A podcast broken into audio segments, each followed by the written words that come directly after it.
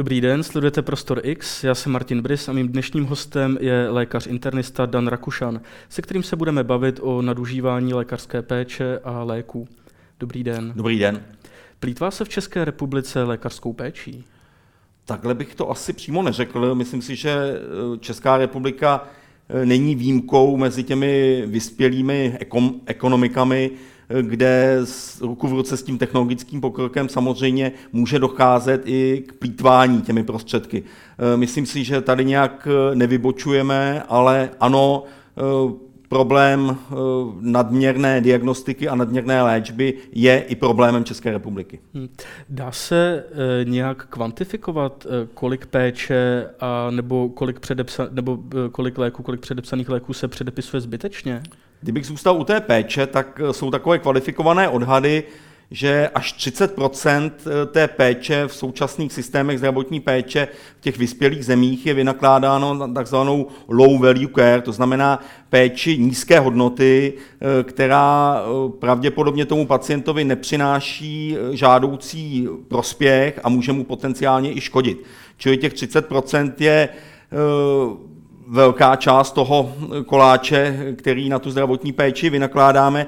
Co se týče těch léků, tak tam to samozřejmě problém je také a tam to hodně souvisí se stárnutím té evropské populace.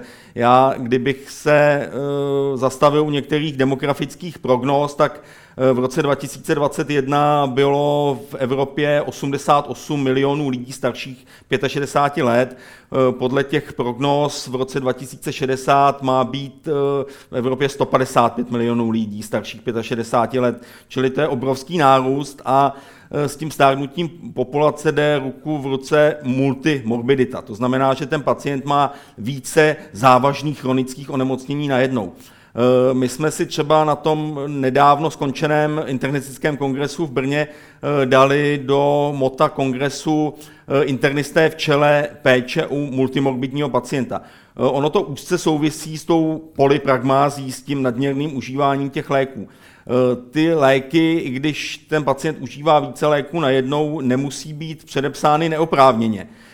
Jde o to, aby ten eventuální prospěch převládal nad těmi eventuálními riziky. Ty léky jsou často předepsány pro ty jednotlivá onemocnění, pro ty jednotlivé závažné diagnózy, s kterými je ten pacient sledován u svých specialistů a to předepsání je s chvályhodným záměrem tomu pacientovi pomoct podle těch důkazů, které jsou pro ten daný obor k dispozici. Problém je, když ten pacient má těch chronických chorob třeba 5 a nakonec se mu sejde položka 10-15 léků, které by měl užívat. Tam samozřejmě je úloha toho internisty nebo i praktického lékaře se na to znovu podívat, udělat jakýsi žebříček důležitosti těch léků a tu terapii zjednodušit na takový počet léků, které budou spíše pomáhat, než škodit těmi interakcemi. Ty vzájemné reakce mezi těmi léky jsou samozřejmě čím víc pravděpodobné, čím víc pacient těch léků užívá.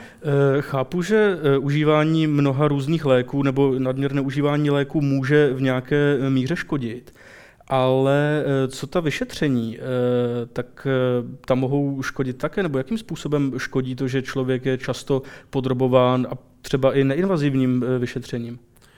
Tak ta vyšetření samozřejmě mohou škodit také, už jenom v tom, že se vlastně některými, jednak to zbytečné vyšetření může toho pacienta poškodit. Bere mu čas, může ho ohrozit i třeba, dejme tomu, nějaká kontrastní látka při daném zobrazovacím vyšetření. Je tady samozřejmě také otázka toho ionizujícího záření. Absolvování CT břicha, CT hrudníku je jako absolvování několika desítek obyčejných rentgenů, čili ty vyšetření nejsou úplně bez rizika a je na tom lékaři, aby v danou chvíli zvážil tu potřebnost toho vyšetření. Měl by si ten lékař klást otázku, jakým způsobem mu to vyšetření pomůže, jak to ovlivní jeho další diagnostický nebo terapeutický postup. My jsme si často jako lékaři zvykli spíše se obávat toho, že jsme nějaké vyšetření zapomněli udělat, ale už si úplně ne vždycky lámeme hlavu s tím, že každým zbytečným vyšetřením můžeme toho pacienta vlastně dostat do laviny dalších vyšetření, kterými se budeme snažit potvrdit ten původní nález, a nebo dokonce se zbrkle šáhne k nějakým terapeutickým krokům. Čili měli bychom nést odpovědnost za každé vyšetření, které předepíšeme. Je to i samozřejmě otázka obyčejného plýtvání, jak už jsme mluvili o těch prostředcích, které máme k dispozici, tak bychom je měli správně alokovat, správně směřovat, a pokud ten systém vyčerpáme těmi zbytečnými vyšetřeními, tak snižujeme tu šanci toho pacienta, aby se dostal kvalitní péči, a šanci nás lékařů tu kvalitní péči poskytovat. Mimo to, že to konkrétní vyšetření samozřejmě může poškodit i toho konkrétního pacienta. No, když nad tím uvažuju, řekněme, jako lékař, ano, tak když mám jistotu, že pacient vyšetření nepotřebuje, tak ano, mu ho nepředepíšu, a když to jistotu nemám, tak mu ho raději nařídím, abych se ujistil, jestli tedy jasně, jako nemám... Tady jste narazil na takový zajímavý fenomén, že ty vyšetření jsou často vlastně součástí něčeho, co můžeme pojmenovat jako defenzivní medicína.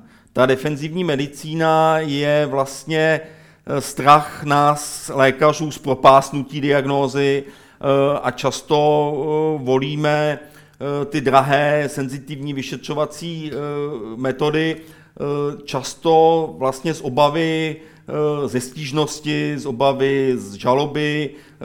Vlastně před tou moudrostí a zkušeností často dáváme přednost takové zdánlivé objektivitě. Chceme mít nějaký objektivní nález, nějaký jasný výsledek napsaný černý na bílém toho vyšetření, a vlastně tím trošku kryjeme sebe, děláme to často pro vlastní pocit jistoty, nikoli vždy pro prospěch toho pacienta. Právě si říkám, jestli takováhle hra na jistotu nakonec v konečném důsledku není dobrá pro toho člověka, protože zkrátka někdy se i stane, že je to opačně, že lékaři, a mám takový případ, takovou zkušenost ze své rodině, a byl teď velmi medializován případ mladé ženy Adély Ježkové, která čekala dlouho na diagnózu, má rakovinu tlustého střeva, té diagnózy nebo těch vyšetření se nakonec dočkala, ale trvalo to, protože zkrátka lékaři si nemysleli, že je to pravděpodobné, že by trpěla tímto onemocněním. Tak si říkám, jestli není nakonec, vzhledem k těm důsledkům, které mohou nastat, dobré to hrát takzvaně na jistotu. Pro jistotu prostě toho člověka vyšetřit 100%. Jasně, to si právě myslím, že dobré není. My si často tohleto nebezpečí neuvědomujeme, ale ten problém té overdiagnózy, čili nadměrné diagnostiky, a toho overtreatment, čili nadměrného, často zbytečného léčení, je velkým problémem té dnešní medicíny. Jednak už jsem mluvil o tom, že se odhaduje, že až 30% prostředků není vynakládáno účelně v tom systému té zdravotní péče, a samozřejmě tohleto defenzivní pojetí medicíny k tomu výrazně přispívá. A my často toho pacienta tím vyšetřením jako dostaneme opravdu do nějaké další kaskády, laviny dalších vyšetřovacích metod, kdy se vlastně může jednat i o falešnou pozitivitu toho vyšetření. Ty vyšetření jsou velmi senzitivní, velmi citlivé a mohou samozřejmě zachytit i některé stavy, což je ta definice té overdiagnózy, které jsou sice patologické, ale neměly by šanci během života toho pacienta ho ohrozit. To je vlastně ta overdiagnózis, že zachytíme některé patologické stavy, které by třeba vůbec neprogredovaly, nebo by progredovaly velmi pomalu, a ten pacient vlastně z toho, že jsme odhalili nějakou v uvozovkách patologii, nic nezískal. Potom je ještě horší případ, že to vyšetření je takzvaně falešně pozitivní. Všechna ta vyšetření nám vlastně jenom pomáhají zvyšovat nebo snižovat pravděpodobnost toho onemocnění. My si musíme uvědomit, že ten pozitivní výsledek vyšetření nerovná se často diagnóza. Často na tohle zapomínáme a rovnou se radujeme, jak nás naše geniální intuice opět nesklamala a prokázali jsme vzácné onemocnění, ale ten výsledek může být falešně pozitivní, ten pacient tím onemocněním vůbec nemusí trpět a může být právě poškozen tím naším předčasným zamilováním se do té diagnózy a přistoupením k léčbě a tak dále. To je jedna věc. Ten případ, který jste uváděl, já konkrétně neznám, ale jedna věc je poskytovat adekvátní péči těm pacientům, kteří to opravdu potřebují, kde to máme doporučené podle těch jasně daných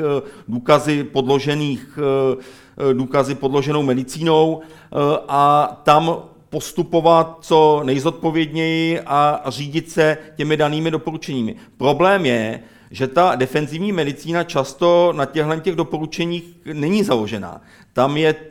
Tam je tím hnacím motorem náš strach ze stížnosti, náš strach, dejme tomu, z nějakého hněvu nadřízeného nebo něco podobného a děláme to vlastně pro vlastní jistotu, nikoli v prospěch toho pacienta a ani to nemá vlastně oporu v té medicíně založené na důkazech. Čili já si myslím, že ta defenzivní medicína není žádný bezpečný úkryt před nějakou vychřicí stížností a forenzních nepříjemností. Naopak, často tím toho svého pacienta můžeme dostat do jiných a dalších problémů a způsobit mu třeba finanční, psychickou, možná i fyzickou škodu a hlavně každým tím zbytečným krokem i, jak se znova vracím, vyčerpáváme ten systém a snižujeme tím obecně tu šanci jakéhokoliv dalšího pacienta na to, aby se mu dostalo kvalitní péče. Jakou měrou tenhle fenomén, o kterém mluvíte, může přispívat k přetíženosti lékařů, o které se neustále hojně hovoří? Určitě může, protože my, když si vlastně vyrobíme tu overdiagnosis, to znamená, dostaneme se k těm nevýznamným diagnózám, které vlastně není nutné nějak řešit a nepřiskočíme hnedka k tomu overtreatment, což je to přeléčení a tam, když takhle odbočím, jsme někdy zlákáni fenoménem, kterému se říká terapeutická iluze, což je vlastně takové kognitivní zkreslení, že my vyhledáváme důkazy pro to, aby jsme si dokázali, že ta naše léčba funguje a přehlížíme jiné vysvětlení, zlepšení toho pacientova stavu a abstrahujeme často, nevidíme ty nebo po nich nepátráme ty nežádoucí účinky té léčby. Když dám úplně jednoduchý příklad, který vede třeba k tomu nadměrnému užívání, tak bych zvolil příklad antibiotik. Dejme tomu, že přijdete ke svému lékaři s nějakým infektem horních cest dýchacích a on vám předepíše antibiotika a pozve vás za 6 dní na kontrolu, vy se vrátíte a sdělujete lékaři, že je vám dobře, on má radost a vidí v tom potvrzení toho svého terapeutického kroku a přitom ten jeho terapeutický krok byl pravděpodobně chybný. S největší pravděpodobností jste měl virový infekt a žádná antibiotika jste nepotřeboval a váš stav by se v tom horizontu těch 5 až 7 dnů zlepšil stejně. Ale on v tom vidí tu terapeutickou iluzi, on v tom vidí to, že vám pomohl předepsáním těch antibiotik. A ty antibiotika, když už jsme se k tomu dostali, to je opravdu vážný problém. Čím více těch antibiotik vlastně předepisujeme, tím hůře fungují. Jak o tom krásně přednáší pan profesor Beneš nebo pan doktor Trojánek,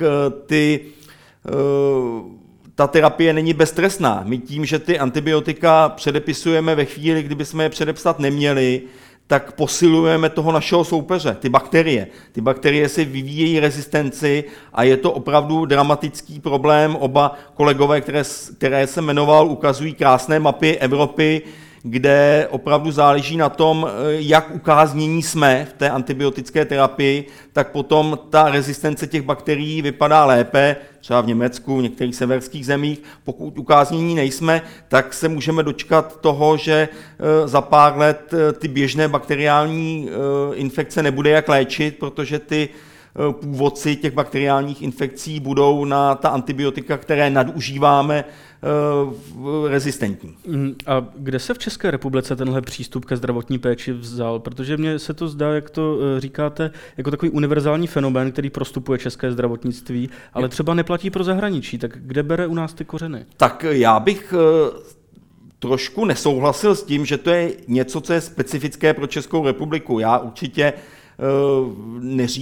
neříkáme to jako internisté, neříkáme to ani jako kolegové v kampani Choosing Wisely, ke které se asi dostaneme. Ale že, třeba ta antibiotika jste zmiňoval ano, se sousedními zeměmi, že jasně, tam to vypadá jinak. S některými jsme na tom lépe, s některými jsme na tom hůře. Vždycky bychom se měli v té medicíně a vlastně v jakémkoliv snažení vztahovat k těm vzorům té dobré praxe. A v některých okolních zemích je ta praxe horší, v některých je horší. V některých je lepší, v některých je horší. Nemyslím si, že by ta Česká republika, co se týče té nadměrné diagnostiky a nadměrné terapie, nějakým dramatickým způsobem vyčnívala, nebo že by byla nějakým špatným žákem v té skladbě těch evropských zdravotnictví, ale určitě si můžeme brát v konkrétních případech příklady z některých zemí, kde třeba ta konkrétní problematika, teďka jsme mluvili o antibioticích, funguje lépe. No a pokud to tedy není problém výhradně České republiky, ale i některých jiných zemích v různé míře, v různých oblastech, tak pořád by mě zajímalo, kde se to vzalo, že lékaři někdy dají raději na tu jistotu, jak jsme se o tom bavili, že postupují tím defenzivním způsobem, že možná někdy opomíjejí takové to svoje jako bazální ratio toho, že věřím, že mám pravdu, ale pro jistotu udělám ještě vyšetření, předepíšu nějaký medikament. Určitě, já mám strašně rád citát Williama Oslera, což byl jeden z takových zakladatelů té moderní klinické medicíny, který přibližně před 100 lety říkal, nejsme kouzelníci, léčíme rozumem, snažíme se pomoct našim pacientům, zbavit je bolesti a utrpení, nemůžeme ničit vážnost našeho povolání planými sliby, že člověka vždy vyléčíme a neuváženými pokusy léčit nevyléčitelné a trvalé choroby. Ten konec toho citátu nám může připadat takový neambiciózní a skutečně s ním můžeme polemizovat. Tím, že zkoušíme vyléčit nevyléčitelné, samozřejmě na tom je založen ten pokrok nejenom v medicíně, ale myslím si, že velká část té věty je pravdivá. V tom 20. století potom došlo k takovému dramatickému pokroku v té medicíně, událo se spousta zásadních věcí, objevila se antibiotika, objevil se inzulín, transplantovalo se srdce, další operace na otevřeném srdci a tak dále. Čili ta medicína jako vědní obor měla takovou svou hvězdnou hodinu vlastně v té druhé polovině toho 20. století. A podařilo se nám bohužel přesvědčit i s naší velkou pomocí nás zdravotníků veřejnost, že ta současná medicína je všemocná. Čili ti pacienti a jejich příbuzní očekávají od té medicíny něco, co ne vždy můžeme splnit. Nejsme schopni vyléčit každou chorobu, nejsme schopni vždy udělat správnou diagnózu. Ta medicína takhle nefunguje. To, že ten lékař ne dosáhne správné diagnózy, ještě neznamená, že je špatný lékař. Dokonce v takových oborech, jako je interní medicína nebo urgentní medicína nebo ta klientela praktických lékařů, se odhaduje, že v 10 až 15% prostě tu správnou diagnózu na ten první pokus neurčíme. Není to nic jednoduchého a kdybych si zase pomohl Williamem Oslerem, tak ten říkal, že medicína je vědou nejistoty a uměním pravděpodobnosti. Takže to, že stanovíme správnou diagnózu a že na ní současně bude i dostupná ta správná léčba, nebo že to ta současná medicína ten stav umí léčit, to není žádná samozřejmost a určitě to neplatí ve všech případech. No a to ale vypadá, že tady tomuto sebeklamu tedy uvěřili nejenom pacienti, ale i lékaři a proto tedy se chovají tak, jak se chovají. Určitě. A asi systém jim proto dává nějaké podmínky, protože určitě jako veřejné zdravotnictví je svým způsobem proto třeba i uspůsobeno pro takovéhle chování. Jasně, já s tím určitě souhlasím. I ti lékaři, nebo my lékaři věříme v ten technologický pokrok té medicíny, máme takovou vlastně obdivnou víru v ty supersenzitivní diagnostické metody a sofistikované terapeutické postupy, takže je jako rádi využíváme, rádi šaháme k těm moderním technologiím, ale opravdu se ukazuje, že velkou část toho koláče těch prostředků vynakládáme neefektivně. A měli bychom se opravdu zkusit zastavit a kriticky se dívat na každý ten svůj krok, jestli nejsme motivováni tou defenzivní medicínou a jestli opravdu ten náš postup, to, že toho pacienta pošleme na citlivé diagnostické vyšetření, tomu našemu pacientovi něco přinese. Furt v té medicíně platí, že ty diagnostické metody jsou vlastně pomocné. Nějakým způsobem zvyšují nebo snižují tu pravděpodobnost té diagnózy a posouvají nás k tomu bodu, kdy už můžeme se rozhodnout pro nějakou terapii. Ale stále platí, že základ té diagnózy dělá ta pečlivá anamnéza. To znamená, ten čas, který věnujeme tomu pacientovi, ten čas, ve kterém s ním rozebereme ty jeho obtíže a těmi diagnostickými metodami, ať už zobrazovacími nebo laboratorními, si vlastně pomáháme k tomu, aby jsme se k té diagnóze dostali. A zároveň to je vlastně apel toho, o co se třeba s kolegy snažíme v té kampani Choosing Wisely neboli Vybírej moudře, je, aby jsme si opravdu sebekriticky kladli otázku, jestli to vyšetření přispívá k řešení problému toho našeho pacienta. Ten současný medicínský problém, když to ještě řeknu jinak, je hodně zaměřen na tu diagnózu. Ale v některých případech vlastně ten pacient ani z dosažení té diagnózy nemusí profitovat. Třeba v těch terapeutických krocích je zajímavý termín doba dosažení přínosu. Čili je otázkou, jestli my, když u toho 82letého pacienta prokážeme tu diagnózu a nasadíme mu nějakou léčbu, jestli on z ní může mít nějaký přínos, jestli ta jeho předpokládaná životní prognóza není kratší než ta odhadovaná doba přínosu té naší terapie. Potom by tedy celé to diagnostické úsilí i ta terapie byly v tomhle případě zbytečné. Ano, jestli tomu dobře rozumím, tak prostě v určitém věku nebo s určitými souvislostmi zdravotního stavu se prostě nevyplatí léčit některé nemoci nebo reagovat na některé diagnózy. Jasně, ale to zase není žádný nihilismus nebo to není žádné zlomení hole nad určitou částí těch pacientů. To je naopak personalizovaný přístup a individualizovaný, jak můžeme prospět tomu konkrétnímu pacientovi, aby jsme se neodali nějakému sveřepému honu za tou diagnózou, která pro toho pacienta nemusí nic znamenat a zároveň terapii, která mu může spíše přinést nežádoucí účinky než ten prospěch. No, vy tomu rozumíte jako lékař se všemi svými vědomostmi. Dokáže si to ale dobře přebrat ten pacient, když mu řeknete, máte takovouhle diagnózu, ale nemá cenu ji léčit, protože vlastně ta léčba by pro vás byla horší než následky té nemoci, kterou bychom léčili. Určitě, já myslím, že základem je zase nastartovat nebo více oživit ten dialog mezi tím lékařem a tím pacientem. My třeba v rámci té kampaně Choosing Wisely, což je kampaň, se už toho na chvilku zastavím, která vznikla asi před 11 lety ve Spojených státech amerických a byla iniciovaná americkou internetickou společností, která tehdy vyzvala ty své spřátelené společnosti nebo ty své interní subobory, aby v rámci těch specializací zkusili definovat sebekriticky 5 vyšetření, které jsou podle nich nadužívané a nepřináší pacientovi smysluplný prospěch a můžou mu naopak i škodit.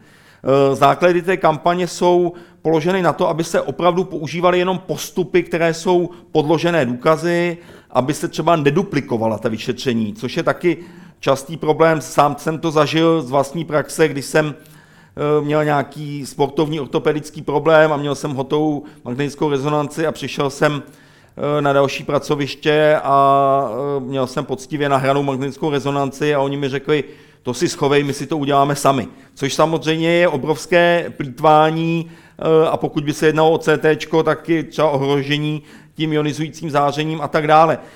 Čili neplýtvat, neduplikovat ta vyšetření a individualizovat tu péči a zapojit toho pacienta. Platí jednoduchý bonmot, že ten aktivní a vzdělaný pacient nakonec dostává kvalitnější a levnější péči.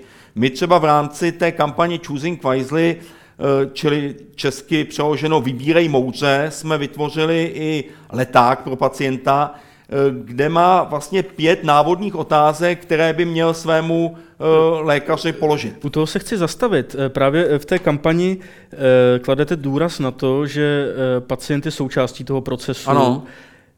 Já si zkouším představit situaci, kdy se pacient hádá s lékařem, že nechce vyšetření, protože mu přijde jako zbytečné a třeba ohrožující. Tak co mu ten lékař jako řekne, no jste chytrý pacient, máte pravdu, anebo ne, půjdete. Tak pokud je to chytrý lékař, tak by s ním měl diskutovat a pokud jsou ty pacientovi důvody relevantní, tak koneckonců on podstupuje to vyšetření. Ten pacient by měl mít konečné slovo, jestli to vyšetření chce nebo nechce podstoupit. A já bych ještě to trošku obrátil, oni existují 2 ty scénáře. Může tam naopak být pacient, který trvá na nějakém vyšetření a na tom lékaři je, aby mu vysvětlil, že to vyšetření pokládá on jako lékař, jako ošetřující lékař v tuhle chvíli za zbytečné a že by tomu pacientovi nepřineslo smysluplný prospěch, naopak by mu mohlo škodit. My vlastně ty pacienty... Promiňte, ale tady se vracíme k tomu, co už jsem říkal, že někteří pacienti, a mluví se o nich i v médiích, tak přesně toto dělají, domáhají se nějakého vyšetření, které jim lékař nechce poskytnout a když se ho nakonec domůžou všemožnými prostředky, tak ale zjistí fatální diagnózu, na kterou by se nepřišlo nebýt toho jejich tlaku. Tak to je asi jako kazuistický případ. Nemyslím si, že platí to, že vždycky, když se pacient domáhá vyšetření, tak se nakonec zjistí nějaká hrůza. To určitě ne, ale určitě není ta jistota lepší, než aby promile nebo procenta pacientů doplatili na to, že jim nebyla poskytnuta ta péče, tak ji prostě poskytnout, když si to budou žádat. Jasně, ale to je to, co se snažím zdůraznit. To, že my uděláme ta zbytečná vyšetření, nám zase vytváří zatím to je neviditelný nepřítel. Dokud to vyšetření neprovedeme a dokud nezjistíme, že ten pacient tam má nějaký nevýznamný náhodný nález, kterému ho podrobíme dalším CT vyšetřením a když se bude jednat o ženu ve fertilním věku, tak dramaticky ohrozíme třeba její plodnost a tak dále. Čili my bychom ty vyšetření skutečně neměli dělat zbytečně, protože tím toho pacienta vystavujeme zase jiným a dalším problémům. A ty problémy mohou být pro toho pacienta stejně ohrožující. Určitě bychom ta vyšetření měli provést v tom případě, kdy je to indikované, ale nikoli pro jistotu. Měli bychom se řídit jasnými doporučeními, ano, v tomto případě bychom měli provést toto vyšetření. Pokud ho neprovedeme, pak je to samozřejmě z naší strany chyba, nechci rovnou říkat zanedbání péče a tak dále a dostávat se do nějakých ošklivých forenzních formulací, ale to je jiná situace. Já nehaním žádné vyšetření. Důležité je vědět, kdy to vyšetření provést. A my děláme obě chyby. Někdy ty vyšetření neprovedeme a může to mít pro toho pacienta nepříjemné až fatální důsledky a někdy, spíše častěji, ty vyšetření provedeme a zase vystavujeme toho pacienta rizikům, která si v tu chvíli neuvědomujeme. Čili oba ty scénáře jsou možné a vlastně uměním té medicíny je poznat tu situaci, v které to vyšetření mám udělat. A to je samozřejmě jako velmi těžké a není to vždy jednoznačné, ale zase máme v tom oporu v těch doporučeních, která jsou podložena důkazy a to, o čem vy mluvíte, tak to většinou děláme v situacích, kdy to není podložené těmi důkazy a samozřejmě může se kazuisticky stát případ, že v situaci, kdy to vyšetření bylo uděláno vlastně pro jistotu, tak se prokázalo něco hrozného. Ale to jsou takové ty válečné historky, kterými se potom samozřejmě můžeme zaklínat, argumentovat, ale je daleko tam prostě větší nebezpečí, že toho pacienta opravdu můžeme ve chvíli, kdy to vyšetření není indikované, není doporučované na základě těch diagnostických postupů, těch daných odborností, tak toho pacienta můžeme opravdu poškodit a dostat ho zase do úplně jiné laviny dalších nepříjemných zdravotnických problémů. Může to mít tedy taky i ty fatální důsledky, když bych chtěl srovnat ta rizika? Může, určitě. Určitě to jsou jako kazuistické případy, kdy se udělalo nějaké zbytečné vyšetření, pak se zase na ten sporný nález teda zahájila, dejme tomu, terapie ředěním krve, i když to byl takový jako sporný nález, to vyšetření se ani vlastně dělat nemělo, ta klinická pravděpodobnost tam nebylo a ten pacient krvácel do mozku a zemřel. Čili jako dostal se vlastně na takovou šikmou plochu, která začala zbytečným vyšetřením a skončila jako zbytečným poškozením zdraví nebo smrtí, ale nechci být dramatický, ale ten scénář nebo ten kazuistický příběh může probíhat i tímto způsobem. No, to, o čem jsme se dosud zatím bavili, často vyznívá spíš jako apel dovnitř lékařské obce, ale to, čím vy se ve vašem kolektivu v Choosing Wisely zabýváte, tak je ale i jakýsi apel na pacienty. Určitě. A kdybychom mohli říct, jak vlastně se má pacient ideálně chovat při kontaktu s tím lékařem nebo v ten moment, kdy potřebuje nějakou konzultaci, nějaké vyšetření, kdy zkrátka je v té situaci, a aby sám za sebe minimalizoval oba typy těch rizik? Určitě. Když se vrátím k tomu našemu letáku, tak to je vlastně 5 jednoduchých otázek. Je to vyšetření u mě skutečně nutné? Samozřejmě, jak jsme si předtím říkali, někdy má cenu a je to naprosto nezbytné podstoupit ten diagnostický proces. U některých pacientů vlastně jim ta diagnóza nemusí žádný prospěch přinést. Čili ten pacient klade logickou otázku, je to vyšetření u mě skutečně nutné, má to vyšetření nějaká rizika, jsou i jiné možnosti, a platí to třeba i pro tu terapii, nepomohla by rehabilitace, musím brát hnedka léky. A pak je tam pěkná 4. logická otázka, co se stane, když nebudu dělat nic, což je jako velmi dobrá otázka a často toho lékaře může vlastně samotného zarazit v tom jeho rozhodování, protože i v té medicíně je řada situací, kdy se vyplatí zaujmout takový ten přístup watch and wait, pečlivě pozoruj, kontroluj a zatím čekej s nějakým dalším diagnostickým nebo terapeutickým krokem. A takových situací je v té medicíně opravdu celkem dost a mohou tomu pacientovi vlastně přinést ten nejlepší prospěch, pokud ten lékař správně toto stanovisko zaujme. Čili není to jenom naivní pacientská otázka, ale je to dobré i pro to diagnostické uvažování toho lékaře.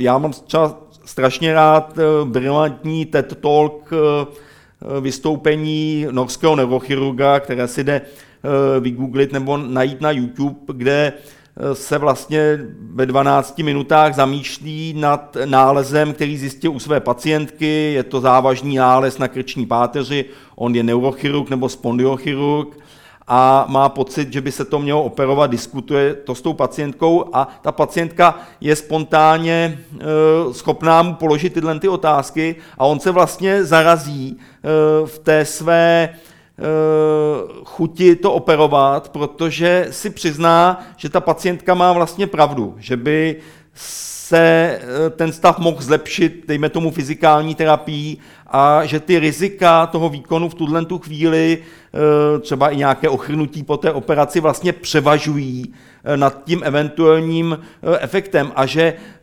sebekriticky si přiznává, že jeho motivací bylo, že se mu ten nález strašně líbí a strašně rád by ho operoval. Čili jsou to otázky, které pomůžou skultivovat ten dialog mezi tím lékařem a pacientem. Ta pátá otázka je taky důležitá, co mě to bude stát. Na některé léky doplácím, na některá vyšetření doplácím, ale nejde jenom o tu finanční investici, často jde i o tu časovou investici. Třeba pro pacienta, který má pokročilé stádium neléčitelného onemocnění, je samozřejmě každá cesta do nemocnice velkou zátěží, mohl by ji strávit v kruhu rodiny a tak dále. Čili je to 5 otázek, kterými my se nesnažíme komplikovat práci svým kolegům, i když to tak někdy může být. Samozřejmě ty pacientské otázky by spíš měly to vzájemné rozhodnutí a to sdílené rozhodnutí, které by mělo být společné, zlepšit a vybrat vlastně kvalitnější péči. V tom je i ten překlad toho Choosing Wisely, vybírej moudře, a ta kampaň klade velký důraz právě na ten dialog s tím pacientem a na to, aby to rozhodnutí bylo pokud možno sdílené. Tady bych ještě zdůraznil tu úlohu nelékařského personálu, což je taky jeden z apelů té kampaně, protože ten nelékařský personál často může ta přání toho pacienta reprodukovat daleko věrohodněji než ten lékař. Ten lékař s tím pacientem chvilku mluví, zároveň se musí otočit, zapsat to do počítače a tak dále, nebo ho vyšetřuje během ranní vizity. Ty sestry a další nelékařský personál s tím pacientem tráví mnohem víc času a mohou tomu lékaři pomoct v tom sdíleném rozhodování, říct mu, on o tom vlastně nestojí, on chce strávit jako co nejvíce času se svou rodinou a tak dále. Doktore, jako zkuste se nad tím ještě zamyslet. A je to strašně důležité a často to taky v té hektické každodenní medicíně chybí. Pane doktore, já vám moc děkuju za rozhovor. Já děkuju vám.